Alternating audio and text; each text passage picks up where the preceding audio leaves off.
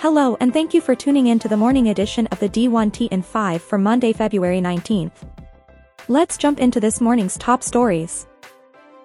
The college football playoff has not agreed to a new media rights deal, according to Yahoo's Ross Dellenger, who reports MAC Commissioner Jon Steinbrecher in a memo to league administrators described reports of the CFP agreeing to or having concluded an extension of the media rights deal with ESPN as incorrect. From the February 13 email, several news outlets are reporting that a new six-year television deal has been concluded for the college football playoff. Be advised, these reports are incorrect. Neither the management committee, commissioners, nor the board of managers, presidents, have reviewed a draft agreement nor has any vote been taken. Dellenger explains that under typical protocol, the CFP Management Committee would make a recommendation to the Board of Managers for the adoption of any CFP decisions.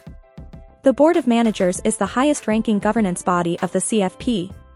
While the CFP continues to work toward an extension with ESPN, no deal can be formally agreed to or signed because of a litany of unresolved matters related to the long-term structure of the playoff, multiple commissioners tell Yahoo Sports.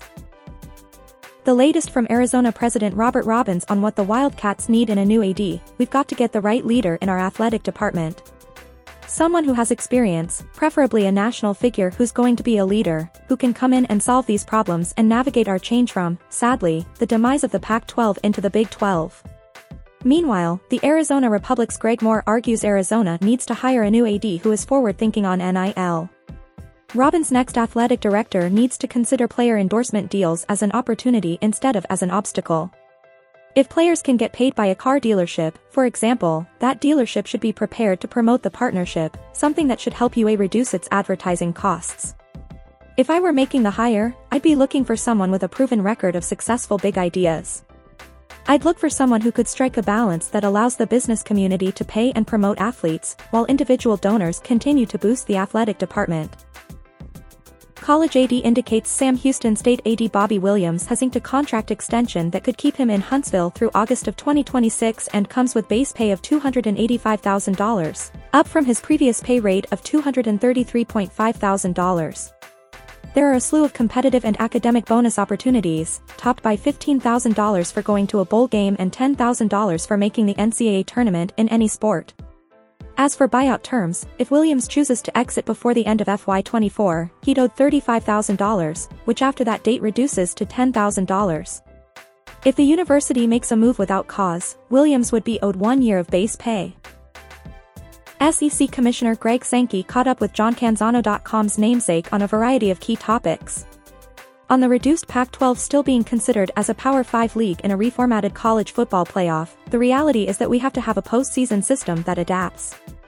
I am not at all a fan of continuing requests from different corners for special accommodation. We have not asked for special accommodation to this point. We'll see. It's at the board level. It's not to the commissioners. We've stated previously a view as a group. It wasn't unanimous.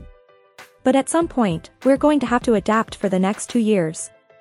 Then, we're going to have to rethink our approach to how governance is conducted and how decisions are made if it is to work. What about the potential for college football to break away from other sports? I look at this as a holistic endeavor. Our football programs exist as part of our universities. They exist as part of our athletic programs.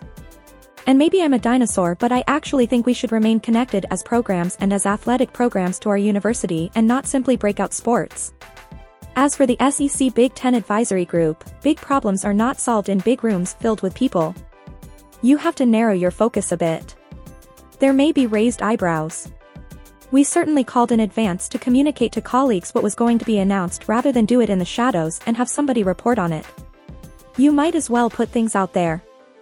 Oklahoma AD Joe Castiglione and Oklahoma State AD Chad Weiberg talk with the Oklahoman's Ryan Aber and Scott Wright about the current landscape, and Castiglione remarks, I can't say I feel good about anything related to the structure because there isn't one.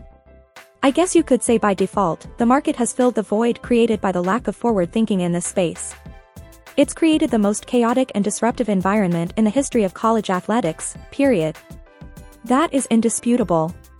Weiberg, who serves on the NCAA NIL committee, says there may be some order to the chaos coming soon. I think you'll see some things in April along those lines that will give the university more ability to get involved, stopping short of bringing NIL in-house at this point, but allowing us to get more involved as an institution.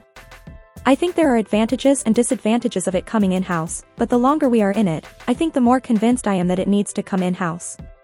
He adds of the voluntary agent registry and standardized contracts being proposed, it's providing some protections for the student athletes. They can have more education about what kinds of questions they need to be asking. The reporting of NIL deals is intended to start to shed some light on what is going on in this space, so there starts to be an understanding of the market. By shedding light on the market, if there's something that seems very different from that, it allows the student athlete, again, to ask questions about why it is so different. Thank you for tuning in to the morning edition of the D1T in 5 for Monday, February 19th. We'll see you back here this afternoon.